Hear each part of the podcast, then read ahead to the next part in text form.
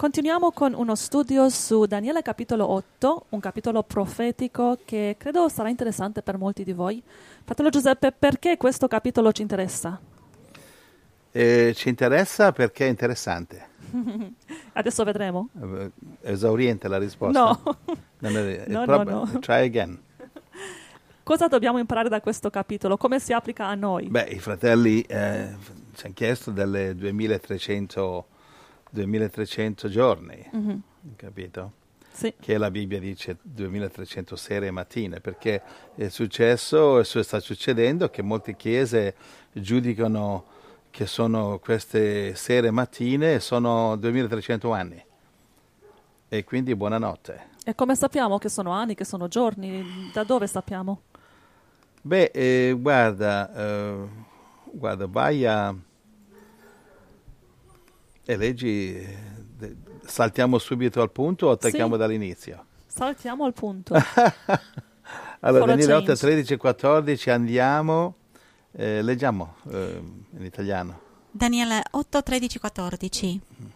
Poi udì un santo che parlava, e un altro santo chiese a quello che parlava: fino a quanto durerà la visione del sacrificio quotidiano, dell'iniquità devastatrice, del luogo santo e dell'esercito abbandonati per essere calpestati? Egli mi rispose: fino a 2300 sere e mattine. Come il punto che voglio fare qui, poi il santuario sarà purificato. Il punto che voglio fare è, cioè, non dice 2300 giorni, anche se nella Bibbia inglese la Re Giacomo, ottima Bibbia, ma qui ha sbagliato, ha tradotto 2300 giorni. Mm-hmm. Che nell'ebreo dice mattina e sera. Invece nell'ebreo dice sera e mattina. Sì. Okay. Va bene? E perché Dio ha messo sera e mattina? Non lo so. Perché Dio sapeva che il diavolo avrebbe cercato di portare confusione, e infatti c'è la confusione che alcune chiese, la maggioranza, quasi tutti gli insegnanti insegnano, questi sono 2300 anni, guarda. Ci vuole un'immaginazione selvaggia per interpretare che sono 2300 anni se dice sera e mattina. Ci sono scritture che dicono un giorno per il Signore è come 1000 anni, quindi non lo so cosa significa qui in questo paragrafo. Ma le scritture a volte sono in parabola, a volte sono in simboli, a volte sono letterali. Come si sa la differenza? Alla luce di altre scritture, non di altri predicatori e opinioni. Allora, da altre scritture sappiamo che questi qui sono esattamente come dice in questo caso, 2300 sere e mattine. Perché ha detto sera e mattina, non ha detto qualcos'altro? Perché non ha detto giorni? Perché giorni è facile interpretare, come dici tu, un giorno sono 1000 anni. Hai capito? Quindi questa è la risposta che vai cercando. Cioè, sì. Per il Signore un giorno come 1000 anni, ma qui non dice giorno. Dice sera e mattina. Ok. Quindi è più specifico qui. Capito? E perché è specifico? Che maniera strana di parlare. 2300 sera e mattina, pomeriggio e mezzogiorno. Che maniera strana di parlare. Perché Dio ha parlato così strano? È vero. Perché? Per chiarire. No, per chiarire, non solo, ma perché Dio conosce il futuro, sapeva che il diavolo avrebbe cercato di mischiare le carte, confondere, e avrebbe detto a molti insegnanti biblici che questo qui è una cosa simbolica, è un giorno e 1000 anni. Allora Dio cosa ha fatto? Dice, io non dico 2300 giorni, dico 2300 sera e mattina. Ok. È la stessa terminologia che Dio ha usato nella Genesi. E fu la sera, la mattina, fu il primo giorno, sera e mattina. Ma che maniera strana di parlare questa? Sì. Cioè, che io non ho bisogno di sapere sera e mattina, e fu sera, mattina, mattinata, mezzogiorno, pomeriggio, la serata, e fu il primo giorno. E perché Dio ha parlato così, sera e mattina? Perché sapeva che il diavolo, attraverso il signor Darwin, avrebbe detto che un giorno... se non Darwin o qualche darwinista come lui, un giorno sono 1 milione di anni, anzi no, un miliardo. Va bene, allora siccome Dio sapeva che il diavolo avrebbe con il suo socio, chi è il socio del diavolo lì? Darwin, no? Avrebbe mandato il suo socio a dire, guarda che sono miliardi di anni. Chi gliel'ha detto a Darwin sono miliardi di anni? Perché ha trovato una pietra, il geologo ha detto che questa pietra ha 1 miliardo di anni. E allora vuol dire, ma digli al geologo che per cortesia vada... Allora Dio ci sono anche i cristiani famosi che dicono sì, la genesi simbolica vuol dire evoluzione. No, caro mio, assolutamente no. Genesi vuol dire quello che dice, che Gesù nel Vangelo ha detto all'inizio Dio le creò maschio e femmina, e non ha detto una scimmia femmina e un gorilla maschio, ha detto maschio e femmina, ma neanche LGBT, X, Z, Y, no, maschio e femmina, nel DNA non c'è ABCD, LGBT, non c'è niente, c'è maschio e femmina. Amen. A posto? Sì. Amen. Ecco perché dice sera e mattina. Adesso torniamo all'inizio? Allora, sappiamo che non sono anni, sono giorni. Sono giorni. Ma cosa significa questo numero 2300? In quale contesto si presenta questo numero 2300? Cosa succede in questo capitolo? Guarda, innanzitutto noi abbiamo un insegnamento profondo, ancora più allargato di questo, nel nostro corso biblico gratuito. Richiedetelo gratis, fratelli, lo mandiamo a tutti. Sì. Va bene, è un corso biblico importante che si chiama? Si chiama Daniele capitolo 8 e lo trovate anche sulla pagina di Topici Soggetti di Radio Blast. Ecco, lì troverete dei punti che oggi non affronteremo perché ci vuole troppo tempo, va bene? Ok. Allora, questo è un capitolo che comincia, diciamo, nel terzo anno del regno di Baldassar. Daniele ha avuto una visione, quindi Daniele 8,4 vediamo un montone che veniva da occidente a ovest e andava verso settentrione, cioè a nord, e verso mezzogiorno a sud. Nessun animale poteva resistergli e faceva quello che voleva e diventò grande. Allora, Daniele 8,20, vuoi leggerlo? Ci dice cos'è questo? Daniele 8,20. Daniele 8,20. Il montone con due corna che tu hai visto rappresenta i re di Media e di Persia. Va bene, quindi questo montone, questo capitolo te lo spiega. Va bene, e rappresenta, il montone rappresenta queste due corna, Media e Persia. Mm-hmm. E, noi sappiamo che la Medio-Persia ha conquistato Babilonia, sì. Va bene, e questo lo vediamo che Medio-Persia conquista Babilonia nel 538, in base alle enciclopedie, in base anche alla Bibbia, puoi guardare, 538 a.C., Medio-Persia conquista Babilonia. Lo vediamo in Daniele capitolo 5 questo, nell'ultima scrittura. Mm-hmm. E l'anno è 538 a.C., l'avanguardia dell'impero di Medio-Persia era il re Dario, il re della Media, quindi Medio-Persia, che nel 538 conquista Babilonia, vedi Daniele capitolo 5. Poi, siccome appunto la profezia dice il corno, dove lo dice qua? Al verso 3 dice il montone aveva due corna, erano alte, ma un corno era più alto dell'altro e il più alto era cresciuto dopo. Mm-hmm. Quindi il corno più alto rappresentava Ciro, che è la Persia più potente, e il corno più piccolino rappresentava Dario di Media, che era inferiore alla Persia. Infatti poi fecero la guerra dopo molto tempo e la Persia conquistò la Media. Allora dice che il più alto era cresciuto dopo. In che senso? Che nel 538 a.C. Dario conquista, il corno piccolino conquista Babilonia. E però dopo, e questo lo vediamo a Daniele capitolo 5, però se va a Daniele capitolo 10, ecco che c'è Ciro. Nel libro di Daniele capitolo 10, ecco, Daniele parla di Ciro. E qui siamo più avanti che storicamente la data 534 a.C. 534 a.C. Ciro prende il posto di Dario, perché era più potente, no? Comunque Ciro era profetizzato nella Bibbia e nel 712 a.C. Ciro è profetizzato, lo vediamo in Isaia 44:28, Isaia 45:1-4 e anche verso 13. Quindi Dio profetizza che Ciro, suo servo, avrebbe conquistato il mondo. Mm-hmm. Avrebbe conquistato e avrebbe rimandato gli esuli prigionieri in Babilonia, li avrebbe rimandati a Gerusalemme. Infatti leggi questa scrittura, ti ho dato il riferimento e lì lo spiega. E qui siamo nel 712 a.C. quando Ciro riceve queste profezie. 712 a.C. quando la profezia fu data a Isaia, poi Ciro naturalmente arriverà 534.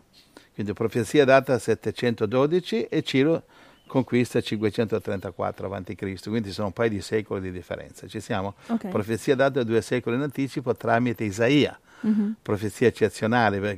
Per via di questa profezia la Bibbia è l'unico libro al mondo veramente col timbro di Dio, profezia sovrannaturale, nessun'altra Bibbia, nessun altro libro religioso c'ha queste cose. Sì, andiamo avanti? Sì. Quindi questi eventi di Daniele 8 sono già passati, già avvenuti? Sì, questa è storia passata, c'è poco da... C'è poco da discutere, è già avvenuto. Sì. Però a quel tempo non era ancora avvenuto. Ah, ok. Quando Daniele ha ricevuto la profezia non era avvenuto. Quando Isaia ricevette su Ciro 712 a.C. non era avvenuto. Va bene? Sì, giusto. Allora, dove siamo arrivati? Al 5? Sì. Vai al 5. Daniele 8:5? Sì, qui vediamo la conquista della Grecia, che è la conquista Medio-Persia. Andiamo.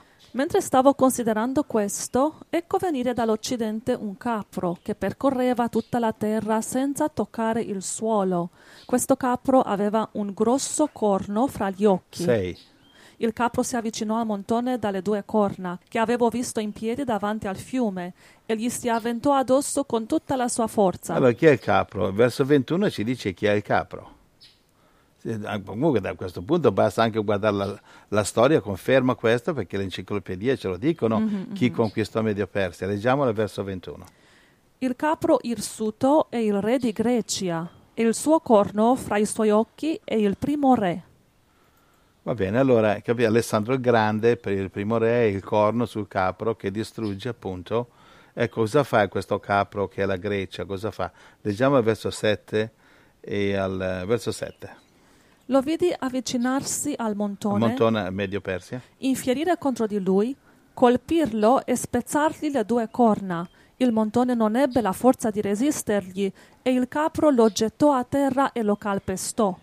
Non ci fu nessuno che potesse liberare il montone dal potere di quello. Ecco, questo vediamo che nel 330 circa avanti Cristo, Alessandro il Grande e la Grecia distruggono, vincono la Medio Persia e diventano l'impero mondiale successivo.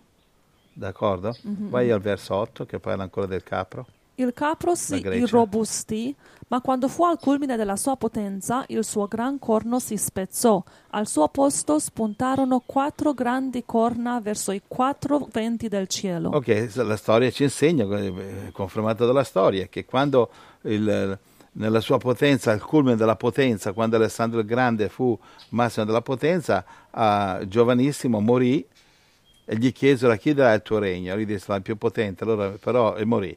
Però il generale più potente non volevano farsi la guerra e allora divisero il regno di Alessandro in 4 e le famose 4 divisioni dell'impero ellenico greco, che sarebbe l'Egitto, la Siria, la Grecia e la Turchia. Va bene, queste erano Turchia che copriva la Persia naturalmente, queste sono le 4 divisioni.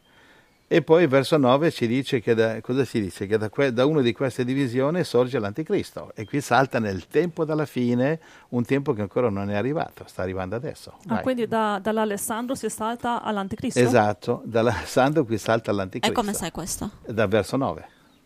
Ok. Daniele 8:9. Da uno di essi uscì un piccolo corno che si ingrandì enormemente in direzione del mezzogiorno, dell'Oriente e del paese splendido. Vai avanti a leggere. 10. Crebbe fino a raggiungere l'esercito del cielo.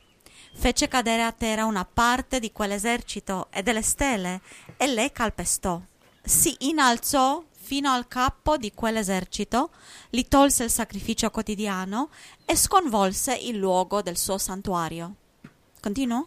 Sì. Un esercito fu abbandonato, così pure il sacrificio quotidiano, a causa dell'iniquità. La verità venne gettata a terra, ma esso prosperò nelle sue imprese. Quindi da queste scritture si capisce che sta parlando del tempo della fine, sta parlando dell'anticristo. Da cosa lo capiamo? Lo capiamo perché era aggiunta l'esercito del cielo, questa sarebbe la chiesa cristiana nel mondo. Non è che il diavolo raggiunge il cielo o conquista il cielo, Quindi sappiamo da date profezie che il diavolo non conquista il cielo, anzi viene gettato fuori dal cielo, Apocalisse 12:7. Amen. Ci siamo? Sì, amen. Quindi da altre scritture sappiamo che l'esercito del cielo siamo noi. perché questo è l'esercito divino, il cristianesimo mondiale che l'anticristo calpesta. Lo vediamo in Apocalisse 13,7, Apocalisse 12,17, Apocalisse 11 dall'1 fino al 12, 13, 14. Vediamo da Daniele 11, 31-35, lo vediamo da Matteo 24, dal 3 al 22. Cioè l'anticristo conquista, cioè vince, distrugge la Chiesa, ma non distrugge il regno di Dio, la Chiesa. Quindi chi è l'esercito santo? È l'esercito dei santi di Dio sulla terra. Quindi non sono gli angeli? Qui parla dell'esercito del cielo, che il diavolo fece cadere a terra una parte di questo esercito e delle stelle. Sì, sappiamo dalla Bibbia, sì, ma chi sono le stelle? Leggi chi sono le stelle, Daniele 12, 3. Daniele 12, 3. Quindi dici chi sono le stelle. I saggi risplenderanno come lo splendore del firmamento, e quelli che avranno insegnato a molti la giustizia risplenderanno come le stelle in eterno. Quindi se tu sei fedele, se cammini nella strada della sposa di Cristo, mantieni gelosamente l'olio nella lampada, se sei una vergine, spiritualmente vergine, fedele, eccetera, tu sei la stella e brillerai come per sempre. Parla anche di Laodicea, quelli cristiani infedeli, verso 2. Dove? Verso 2. Daniele 12,2. Molti di quelli che dormono nella polvere della terra si risveglieranno, gli uni per la vita eterna, gli altri per la vergogna e per una eterna infamia. Ecco, qui vede la chiesa di Filadelfia, che rappresenta tutti quelli di noi fedeli, e la chiesa dell'Odicea, dell'apostasia, seconda Tessalonicesi 2, 3, 4, la chiesa dell'apostasia che rappresenta quelli di noi infedeli. Chi sono? Quello lì, dipende dalla tua opera in Cristo. Non opere per la salvezza è gratis, però le opere per la corona, Apocalisse 3,11, quelle sì, quelle dipendono dalle nostre opere in Cristo. Dimmi, Angela. Allora, Daniele 8, verso 9, parla di un piccolo corno, che è questo che spunta da uno dei 4 regni di Alessandro della Grecia.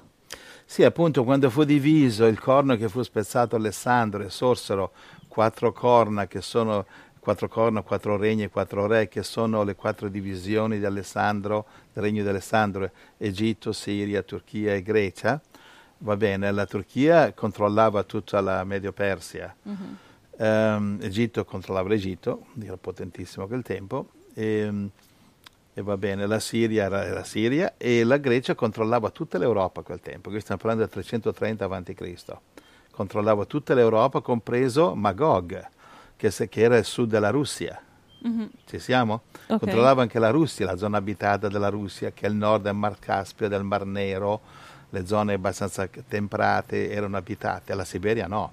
Però era Russia, era Magog.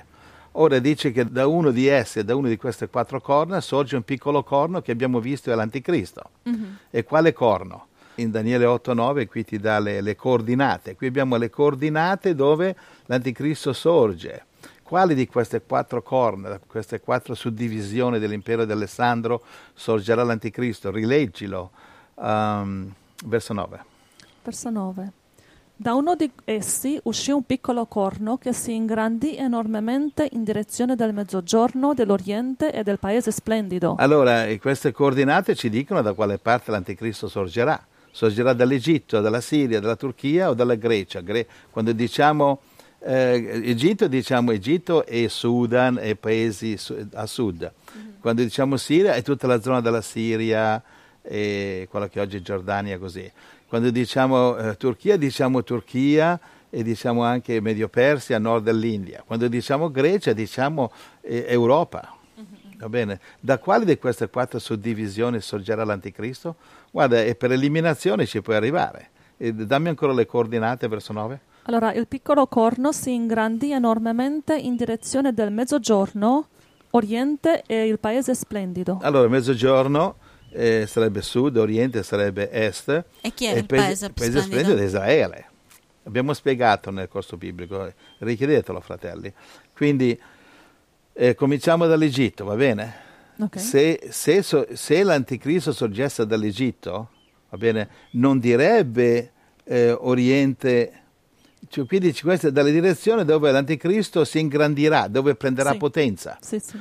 Allora, se sorgesse dall'Egitto, non avrebbe dato le coordinate Oriente e Paese Splendido Israele. Non avrebbe dato quelle coordinate, avrebbe dato semplicemente Mezzogiorno e Oriente, perché l'Oriente dall'Egitto, perché l'Israele dall'Egitto è verso Oriente, capisci? Okay. Non la parli tutta dal punto di vista della location di Israele? Sì, adesso per eliminazione sai da dove sorge l'anticristo, ci stiamo arrivando.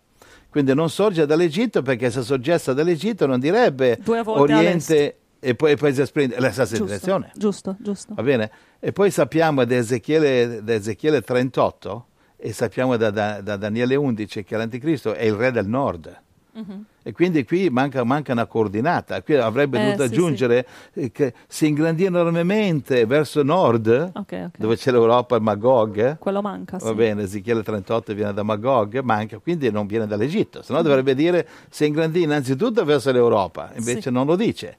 Allora proseguiamo. Quindi l'anticristo non viene dall'Egitto? Non viene dall'Egitto, proseguiamo in senso antiorario. Antiorario, andiamo in Siria. Allora supponiamo che sorge dalla Siria, direbbe, avrebbe detto Paese Splendido è corretto, Oriente è corretto, va bene, Sud è corretto, però avrebbe dovuto dire anche Ovest, perché prenderà anche Ovest, l'Egitto e tutto, e dovrebbe dire anche Nord. Paese Splendido è Ovest. È Ovest, d'accordo. Quindi manca al nord. Sì, però non direbbe Paese Splendido, direbbe Ovest, perché prenderà anche tutto, prenderà anche l'Egitto, l'anticristo. Sappiamo che senz'altro prenderà l'Egitto. Infatti è scritto a Daniele 11, dice Egitto non sfuggirà la sua mano. E allora quindi manca ancora la coordinata del nord, che sappiamo che questo viene dal nord, è sicuramente potente, quindi esclude la Siria. Andiamo in Turchia, senso antiorario. Allora è la stessa storia, dalla Turchia se Turchia direzione Israele, quello è direzione ovest, va bene? Dovrebbe dire ovest, perché non è che si ferma lui a Israele, continua per l'Egitto, eccetera, la sua potenza. Quindi avrebbe detto ovest, però supponiamo Paese Splendido, va bene? Poi dice oriente, d'accordo, al sud, d'accordo, manca il nord. Sappiamo di sicuro che l'anticristo è potente al nord, viene dal nord. Daniele 11, 38, 39, 40 dice il re del nord e il re del sud, e lui è quello del nord, perché è quello che vince tutti per un periodo di 42 mesi. Quindi la Turchia non direbbe neanche due volte Paese Splendido e anche il sud, perché è la stessa direzione? Beh, non è, direbbe sud, perché la Turchia si trova a est di Israele. Abbastanza est, nord-est si trova. Sì, sì. Adesso non c'è qui la mappa, ma non quadra. Okay. Non. Direbbe sud, direbbe Paese Splendido, d'accordo, però direbbe oriente, manca il nord. Insomma, la cosa principale, la Turchia gli manca il nord. Sì. Potrebbe dire sud e Paese Splendido, perché è un po' a sbieco, un po'... Sì. Sì, si potrebbe dire, d'accordo, quindi collima Mezzogiorno, Sud, collima l'Oriente, collima Paese Splendido, d'accordo, tutte e tre, manca il Nord. E allora cosa rimane? La Grecia. La Grecia. E quindi viene dalla Grecia. E come sappiamo che viene dalla Grecia? Perché lo dice qui, dice da uno di essi, da una di queste quattro corna, da una di queste quattro divisioni, quindi Egitto, Siria, Turchia e Grecia, esce il corno. Sì. Quindi abbiamo scoperto che non è Egitto, Siria e Turchia, quindi deve essere la Grecia. Sì, però si quadra con questo Mezzogiorno, Oriente, Paese Splendido? Certo che quadra. Se tu vieni dalla Grecia o, ripeto, dall'Europa, che è lo stesso, per quel tempo Grecia voleva dire Europa. Ok, perché era quindi un impero greco. Non verrà dalla Grecia, verrà dall'impero greco di quel tempo che oggi si chiama Europa, che oggi si chiama Russia, perché la Grecia andava dalla Sicilia fino al sud Europa, fino al centro Europa, ma la sua potenza era il sud dell'Europa. Quindi il sud dell'Europa, perché lì il resto non contava, va bene?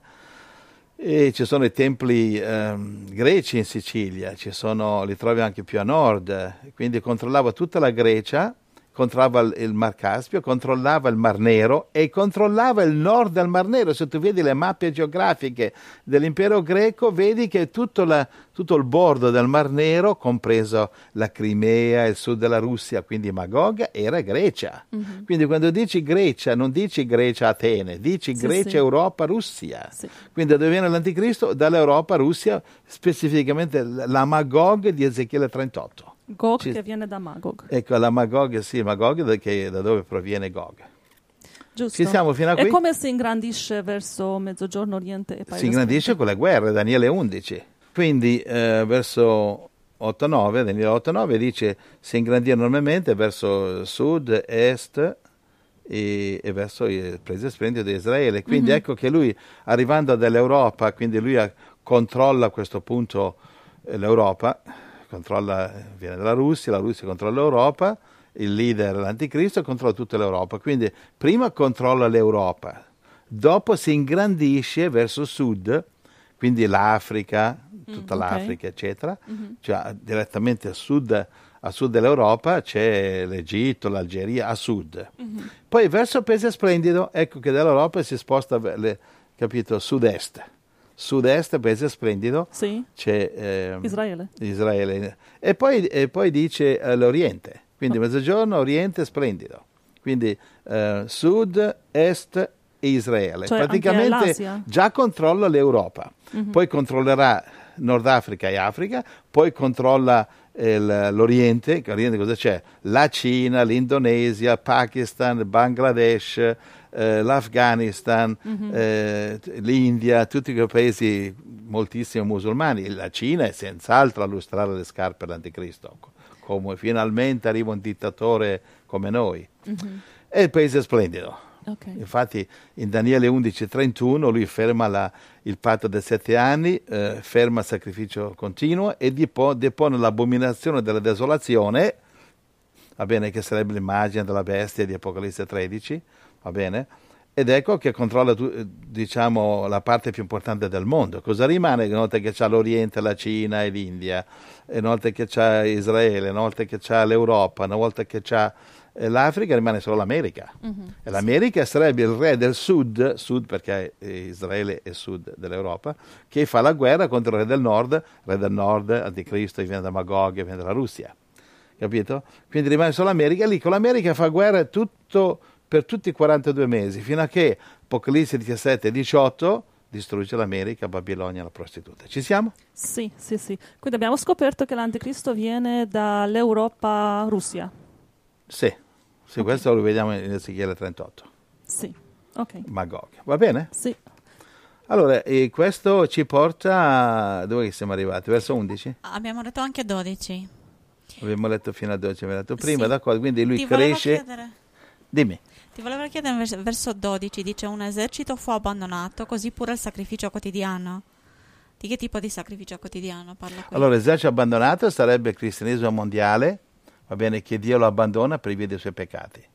Dio abbandona il cristianesimo mondiale alla tribolazione, non lo protegge più, perché adesso sono diventati omosessuali, sono diventati Pachamama, adorano gli idoli dell'Amazzonia, e adesso al posto della Madonna c'hanno una nuova Madonna Mama. Prima aveva la mamma Madonna, adesso c'hanno la mamma Paccia.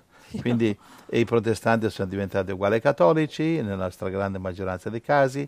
Le chiese che hanno lo Spirito Santo, il battesimo, che praticano guarigioni, che parlano in lingue, conoscono la Bibbia, come pentecostali, carismatici, eccetera, la maggioranza stanno addormentando, scaldano panche, non vanno nelle strade come Gesù. Quindi il Signore abbandona la Chiesa alla tribolazione. Un esercito fu abbandonato da Dio. Okay. Cioè cos'è? E secondo Tessalonicesi capitolo 2, che lo Spirito Santo viene tolto di mezzo, va bene, verso 7, 8 lì, viene tolto di mezzo e l'anticristo entra a distruggere la Chiesa mondiale, e quindi abbiamo Matteo 24:15 e Daniele 11:31 in avanti. D'accordo? Sì. Quindi già ci hanno abbandonato. Così pure il sacrificio quotidiano? Ecco, questo ci dimostra che stiamo parlando dall'anticristo qui. Ecco che dalle quattro corna di Alessandro qui fa un salto di 2500 anni e ci catapulta ad adesso. Allora per questo anche sappiamo che parla del tempo della fine. Da questo sappiamo, ma lo dice anche dopo, dice la profezia si riferisce al tempo della fine. Guarda, 19. Dopo aver letto delle 2300 giorni o sera e mattina se preferisci, va bene, ecco che dopo di quello dice al verso 19. Daniele 8:19. Poi disse: ecco, io ti farò sapere ciò che avverrà nell'ultimo tempo della indignazione, perché la visione riguarda il tempo della fine. Va bene? Ecco, e anche verso 26, alla fine, tu tieni segreta la visione? Ma tu tieni segreta la visione perché si riferisce a un tempo lontano. Capito? Quindi gli insegnanti che fanno scattare 2300 loro li traducono in anni, questi qua addirittura, una sera, una mattina, per loro un anno. E questi qui insegnanti errati dicono 2300 anni dal tempo che la profezia fu data, invece qua dice no, dice tu tieni segreta la visione perché si riferisce a un tempo lontano, al verso 26. E verso 19 dice riguarda il tempo della fine, la visione riguarda il tempo della fine, chiaro, quindi questi che fanno scattare 2300 giorni come se fossero 2300 anni e ci portano quasi a questi tempi, quasi, va bene, sbaglia, è assolutamente falso, cioè non c'hanno neanche una scrittura per confermare questa interpretazione mentale. Le interpretazioni profetiche sono profetiche perché le interpretano la profezia tramite un'altra profezia, ma queste qui, 2300 anni, le interpretano solamente per un'energia mentale, per il loro cervello, basato su niente, su un libro americano che compra $20. Va bene? Invece le profezie si possono interpretare solo con altre profezie, solo con la parola. Sì. Perché, va bene? Allora tu chiedevi... un esercito fu abbandonato, verso 12, pure il sacrificio quotidiano, la verità venne gettata a terra, vedi oggi nel mondo la verità viene gettata a terra, subentra le false verità sessuali, omosessuali, eccetera, politiche, i mezzi mediatici, dicono tutte le bugie che vogliono, la verità è gettata a terra. Sì. Ed esso prosperò nelle sue imprese, l'anticristo prospera per 42 mesi. Va bene, Apocalisse 13:5, 42 mesi. E questo ci porta al soggetto di oggi. Però ho voluto dare un contesto così che capiamo, perché se non capiamo, se non afferriamo tutto, qualunque falso profeta può venire e dice Roma vuol dire Toma, nero vuol dire bianco, la tenebra vuol dire luce. Perché? Perché lo dice il signor insegnante religioso con 10 diplomi. No, invece no. Allora, andiamo al 13 e 14, per cortesia, leggiamo. Daniele 8:13. Poi udì un santo che parlava e un altro santo chiese a quello che parlava: fino a quando durerà la visione del sacrificio quotidiano, dell'iniquità devastatrice, del luogo santo e dell'esercito abbandonati per essere calpestati? Ed egli mi rispose? Fino a 2300 sere e mattine, poi il santuario sarà purificato. Va bene, quindi abbiamo visto la situazione che ci ha portato fino a qui. Dio abbandona l'esercito. Chi ha abbandonato l'esercito? Il diavolo non può abbandonare l'esercito di Dio. È Dio che abbandona il suo esercito cristiano perché è l'apostasia. Va bene? Le chiese ora stanno adorando Pachamama, anche la chiesa protestante che conosce la Bibbia meglio, stanno scaldando le panche di chiesa nella maggioranza dei casi e Dio abbandona l'esercito. Infatti siamo al tempo dell'apostasia ed è così. Per questo è che l'anticristo non può distruggere la chiesa se Dio non glielo permette. E chi ha protetto la chiesa fino adesso? Dio. Però la chiesa adesso era una monnezza quasi totale. La Odicea e Apocalisse 3, e Dio l'abbandona, triste. Allora, però dopo viene Armageddon, la Chiesa si pente, eccetera, eccetera. La donna fugge nel deserto, Apocalisse 12, 14, ed è poi la sposa di Cristo che, diciamo, è sempre fedele. Gloria al Signore. E allora Daniele 8:13 ci dà la durata, va bene, di 2300 giorni di cosa? Sacrificio e dall'iniquità devastatrice. Che cos'è l'iniquità devastatrice? È la tribolazione. I 2300 giorni è la somma del sacrificio quotidiano e della tribolazione. Ah. Sappiamo che 7 anni sono 2520 giorni, 7 anni. Ogni mese profetico nella Bibbia sono 30 giorni. Mm-hmm. Lo sappiamo da Apocalisse 11, 2 e 3. Okay. Un mese sono 30 giorni. Quindi moltiplicando 7 anni si ottiene 2520 giorni, però la profezia dice sono 2300. Quindi la domanda è perché, per capire bene cosa rappresenta questo periodo di 2300. Hai detto che è i sacrifici che gli ebrei fanno plus l'abominazione della desolazione, cioè la tribolazione quando l'esercito è perseguitato. Esatto. Quindi questo periodo messo insieme sono 2300 giorni. Sì, quindi la domanda è come mai non dice... Perché non dice 7 anni, sì. 2520 giorni, che c'è un numero strano. Uh-huh. Per il semplice fatto che gli ebrei non possono offrire sacrificio quotidiano di animali se non fanno prima un patto, appunto il patto dei 7 anni. Uh-huh. Quindi non possono offrire sacrificio se prima non c'è un patto, che sarà il patto dell'anticristo per 7 anni. Quindi appena scattano i 7 anni, il primo giorno, attaccano a costruire il loro tempio. Ora, quanto ci vuole costruire il tempio?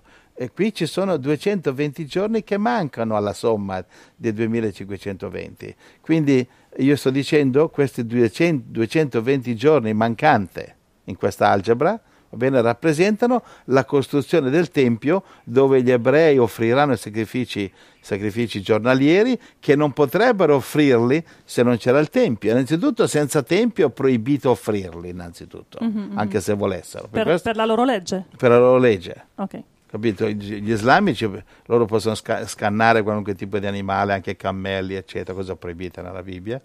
Dio accetta solo determinati sacrifici che rappresentano l'agnello, Gesù.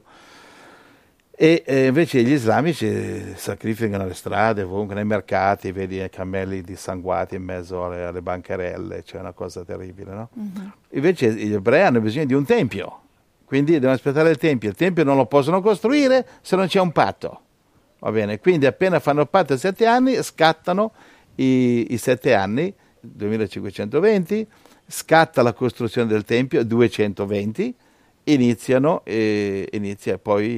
sacrifici continui, che praticamente sono 7 anni sono divisi in 2 periodi di 3 anni e mezzo, di 1260. Allora, il primo periodo, 1260 giorni, sono divisi in 2 parti, 220 giorni costruzione tempio, vedo io, e poi c'è il secondo periodo, che sono 1040 giorni per arrivare a 1260 giorni, che sono i primi 3 anni e mezzo, okay, va bene? Ok. E quindi l'algebra è 2520 giorni minus 2300. Meno 1260 di tribolazione, meno 1040 di sacrificio giornaliero, meno 220 di costruzione tempio, totale 2520 giorni, 7 anni. L'algebra è ultimata. Quindi questi 2300 giorni rappresentano il sacrificio e la tribolazione, però se aggiungiamo quei 220 giorni che hai detto sono la costruzione del tempio, arriviamo esattamente a 7 anni. Esatto. Perché non può iniziare il sacrificio senza un tempio. Quindi all'inizio dei 7 anni ci saranno 220 giorni di costruzione. Okay, hanno chiesto agli esperti rabbini in Gerusalemme quanto tempo hanno bisogno per costruire il tempio. E hanno risposto, siccome hanno tutto prefabbricato, tutto pronto, hanno detto circa 6 mesi, massimo 7. E la Bibbia ti dà 7 mesi e 10 giorni. 220 giorni sono 7 mesi e 10. Mesi profetici, wow. Di 30 giorni. Mesi profetici. Solo 7 mesi. Eh sì, perché è tutto pronto. Adesso con l'era moderna fanno tutto veloce, 7 mesi. È un tempio. La fine dei 2300 giorni è la fine dei 7 anni. Se aggiungi 220 di tempio, sì. D'accordo? E alla fine dice il santuario sarà purificato. Cosa significa? Significa che è purificato, qui viene Armageddon, distrugge l'anticristo, va bene? Okay. E l'abominazione della desolazione, leggimi l'abominazione per gentilezza, okay. Daniele 11:31, Matteo 24:15. Daniele 11:31.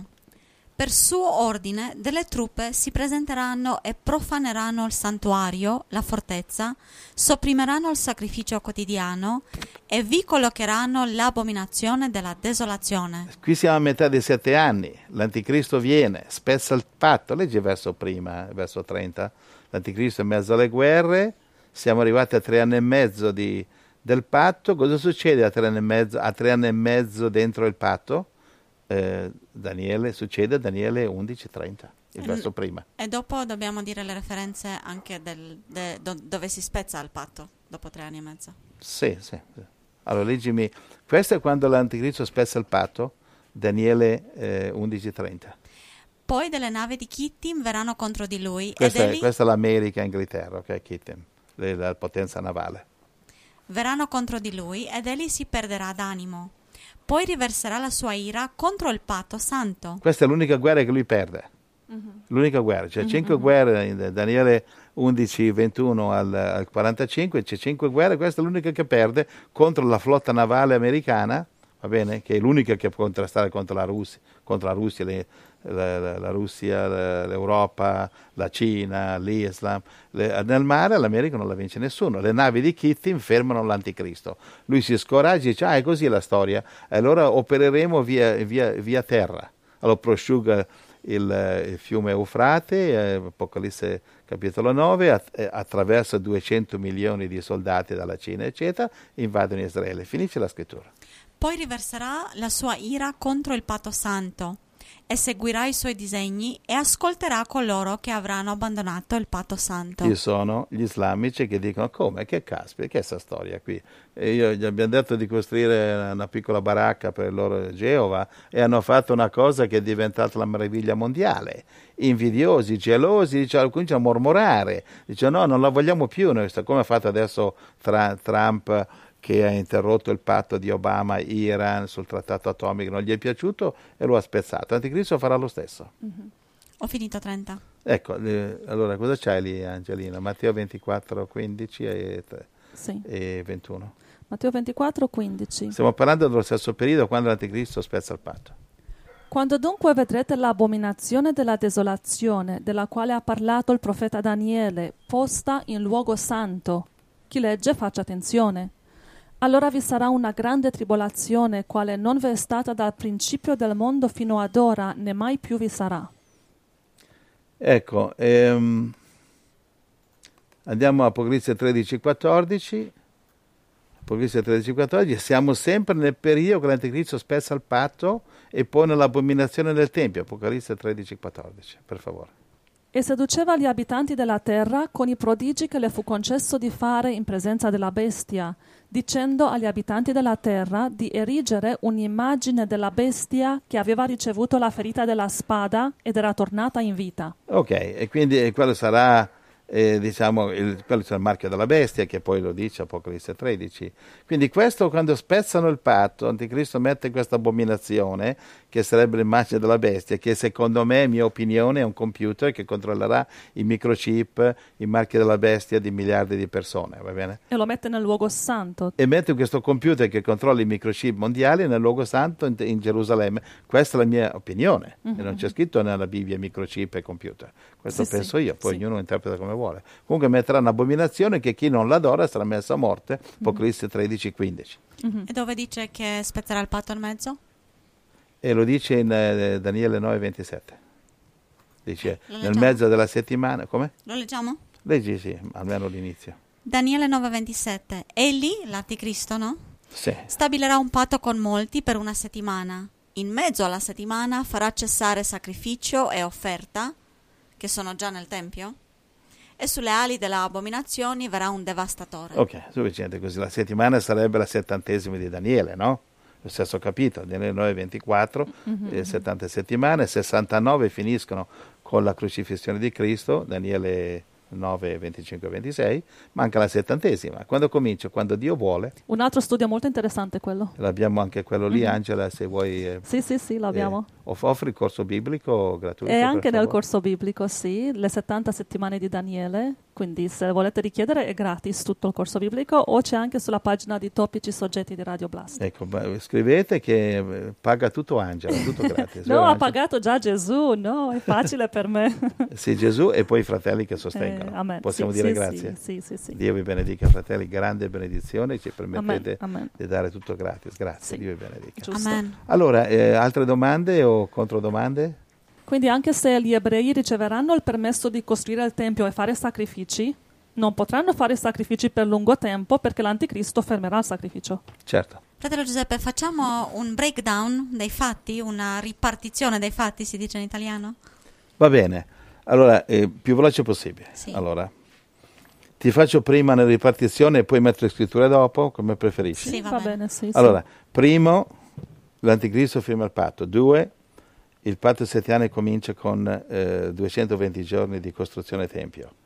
Prossimo punto, per arrivare alla metà della settimana, quando l'Anticristo spezza il patto, rimangono 1040 giorni, perché 1040 più 220 abbiamo 1260, che è la prima metà dei 7 anni e 3 anni e mezzo. Mm-hmm. Poi spezza il patto e ci rimangono 3 anni e mezzo di tribolazione. Finita la ripartizione dei fatti. Adesso ti do la scrittura. Okay. Allora, primo l'Anticristo firma il patto, va bene, e Daniele 9,27, va bene, e che sarebbe una settimana, che sarebbe la settimana mancante alle 70 settimane di Daniele 9,24, che sono intercorse fino alla crocifissione di Gesù, 69 settimane, Daniele 9,24 a 26.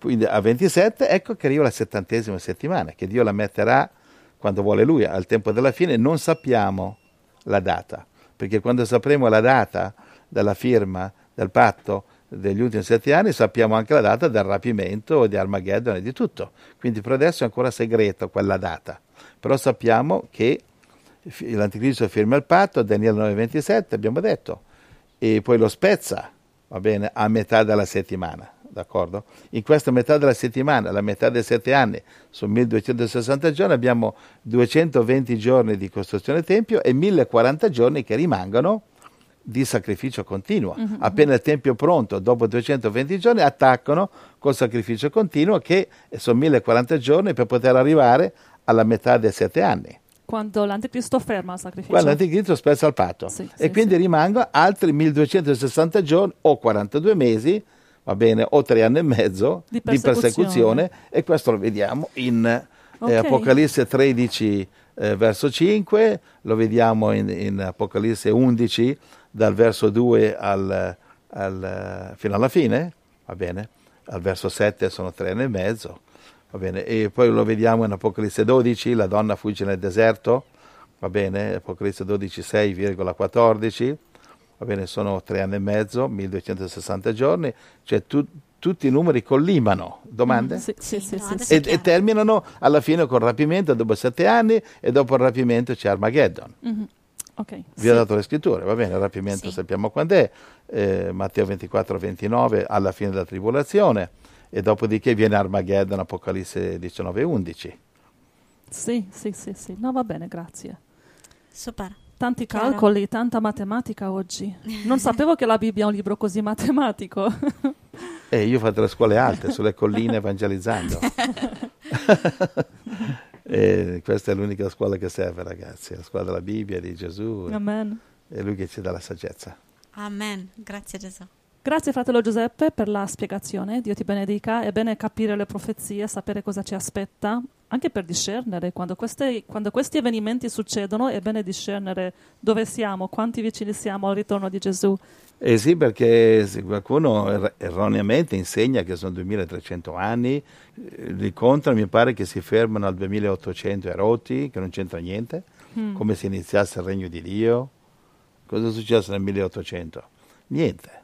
È successo che non è arrivato il regno di Dio, anzi le cose sono peggiorate, è arrivato Carlo Marx, Darwin, e poi Garibaldi, che ha fatto guerra in Italia, che è meglio che lasciava com'era l'Italia, e poi è arrivata la prima guerra mondiale, e poi i dittatori del XX secolo e poi la seconda guerra mondiale e adesso arriva l'anticristo, cioè praticamente, perché infatti dice in Daniele 8 che dice poi il tempo sarà purificato, no? Sì. Dove lo dice questo? In verso 14. Eccolo sì. Lì, leggi. Poi il santuario sarà purificato. Ecco, dove è stato purificato dopo 2300, ma non c'è il santuario. 2300 anni, virgolette. E non c'è stato neanche nessun sacrificio quotidiano. Sì, nessun sacrificio, nessun tempio, non c'è niente. No. Questa interpretazione è uguale all'evoluzione che veniamo dalle scimmie.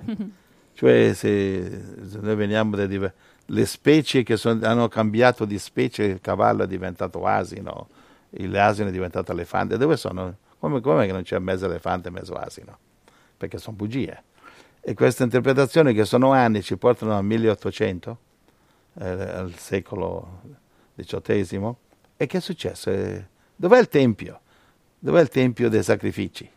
Il Tempio non l'hanno costruito. Quindi questa, è terribile quando questi insegnanti, che siccome sono pagati, devono parlare quando Dio non parla, dare interpretazioni che Dio non ha dato, insegnare cose che Dio non insegna, perché sono pagati per farlo, devono guadagnarsi i loro soldini.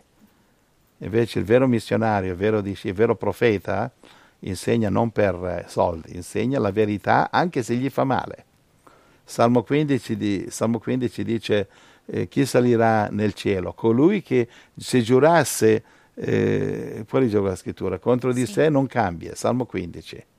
Lord, who shall ascend in thy holy tabernacle? He that sweareth to his own hurt and changeth not. Dimmelo in italiano. Salmo 15:4.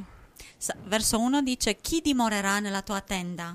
Chi abiterà sul tuo santo monte? Verso 4.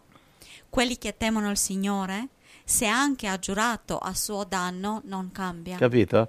Quindi questi insegnanti che andare nelle chiese a predicare frottole per stuzzicare le orecchie, perché se non predicano cose positive sempre i soldi non arrivano, e dovrebbe togliersi, che stanno eclissando, oscurano la verità di Dio, che si tolgano prima che li toglie il Signore con le brutte, che si togliessero con le buone dall'imbrogliare il mio popolo, dice il Signore.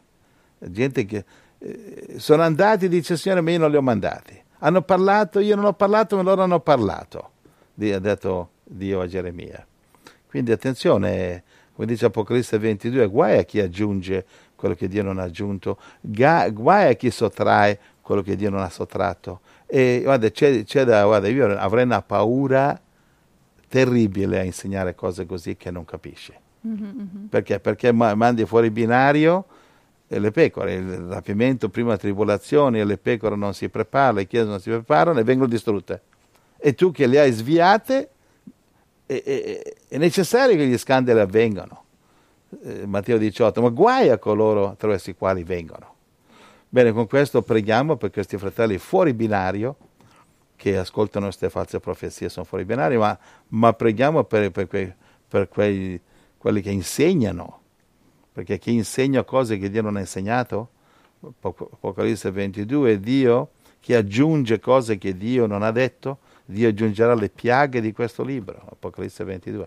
Quindi preghiamo per loro nel nome di Gesù. Fratelli, Dio benedica. Amen. Nel nome di Gesù, Signore ci aiuti. Amen. Signore ci aiuti a aprire gli occhi, la mente, lo spirito, mettersi in ginocchio, cercare la verità, non credere una verità perché un libro americano dice così, perché un predicatore americano che parla così bene, racconta le barzellette migliori, così bello, occhi azzurri, biondo, moro, alto, bella camicia, bella cravatta.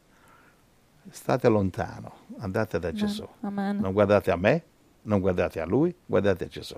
Amen. Va bene? E alla parola che viene data, non all'eleganza dell'oratore. Concentrarsi sulla parola che viene data, le scritture, i riferimenti, lo studio.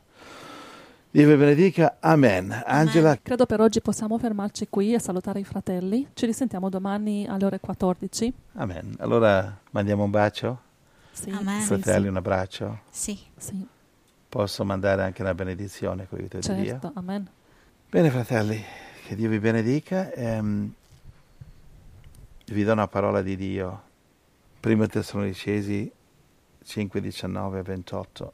Non spegnete lo spirito, non disprezzate le profezie, ma esaminate ogni cosa e ritenete il bene. Astenetevi da ogni specie di male. Ora il Dio della pace vi santifica egli stesso, completamente, e l'intero essere vostro, lo spirito, l'anima e il corpo, sia conservato irreprensibile per la venuta del Signore nostro, Gesù Cristo. Fedele è colui che vi chiama, ed egli farà anche questo. Fratelli, pregate per noi. Salutate tutti i fratelli con un santo bacio. Io vi scongiuro per il Signore che si lega a questa lettera a tutti i fratelli. La grazia del Signore nostro Gesù Cristo sia con voi. Amen. Amen. Fratelli, leggete questa lettera, o meglio, ascoltate questo audio e con tutti i fratelli, le pecorelle che accudite, le pecorelle che nutrite, con le quali vi incontrate. Organizzate che lo potete ascoltare insieme, fratelli. Organizzatevi, organizzate un caffè, un cappuccino, una brioche, qualcosa, e vi mettete intorno a un tavolo con Bibbia, libretto, appunti, e trascrivete. Non mi interessa che trascrivete le mie battute, le mie barzellette, però dovete trascrivere le profezie, le scritture, perché vi serviranno per insegnare ad altri. Siate diligenti, fratelli, siate studenti diligenti e diventerete insegnanti diligenti, perché per essere insegnanti fedeli dovete prima essere studenti fedeli nel Signore. Dio vi benedica, vi bacio, vi abbraccio, vi benedico. Vi penso, vi pensiamo, preghiamo per voi, siete sempre le nostre preghiere, fratelli. Vi amiamo tantissimo. Amen. Un abbraccio, un bacio e un bacio e un abbraccio. Grazie, Dio vi benedica. Grazie, amen. Grazie Gesù. Anche io vi abbraccio, fratelli, vi voglio bene. Dio vi benedica. Ancora un po' che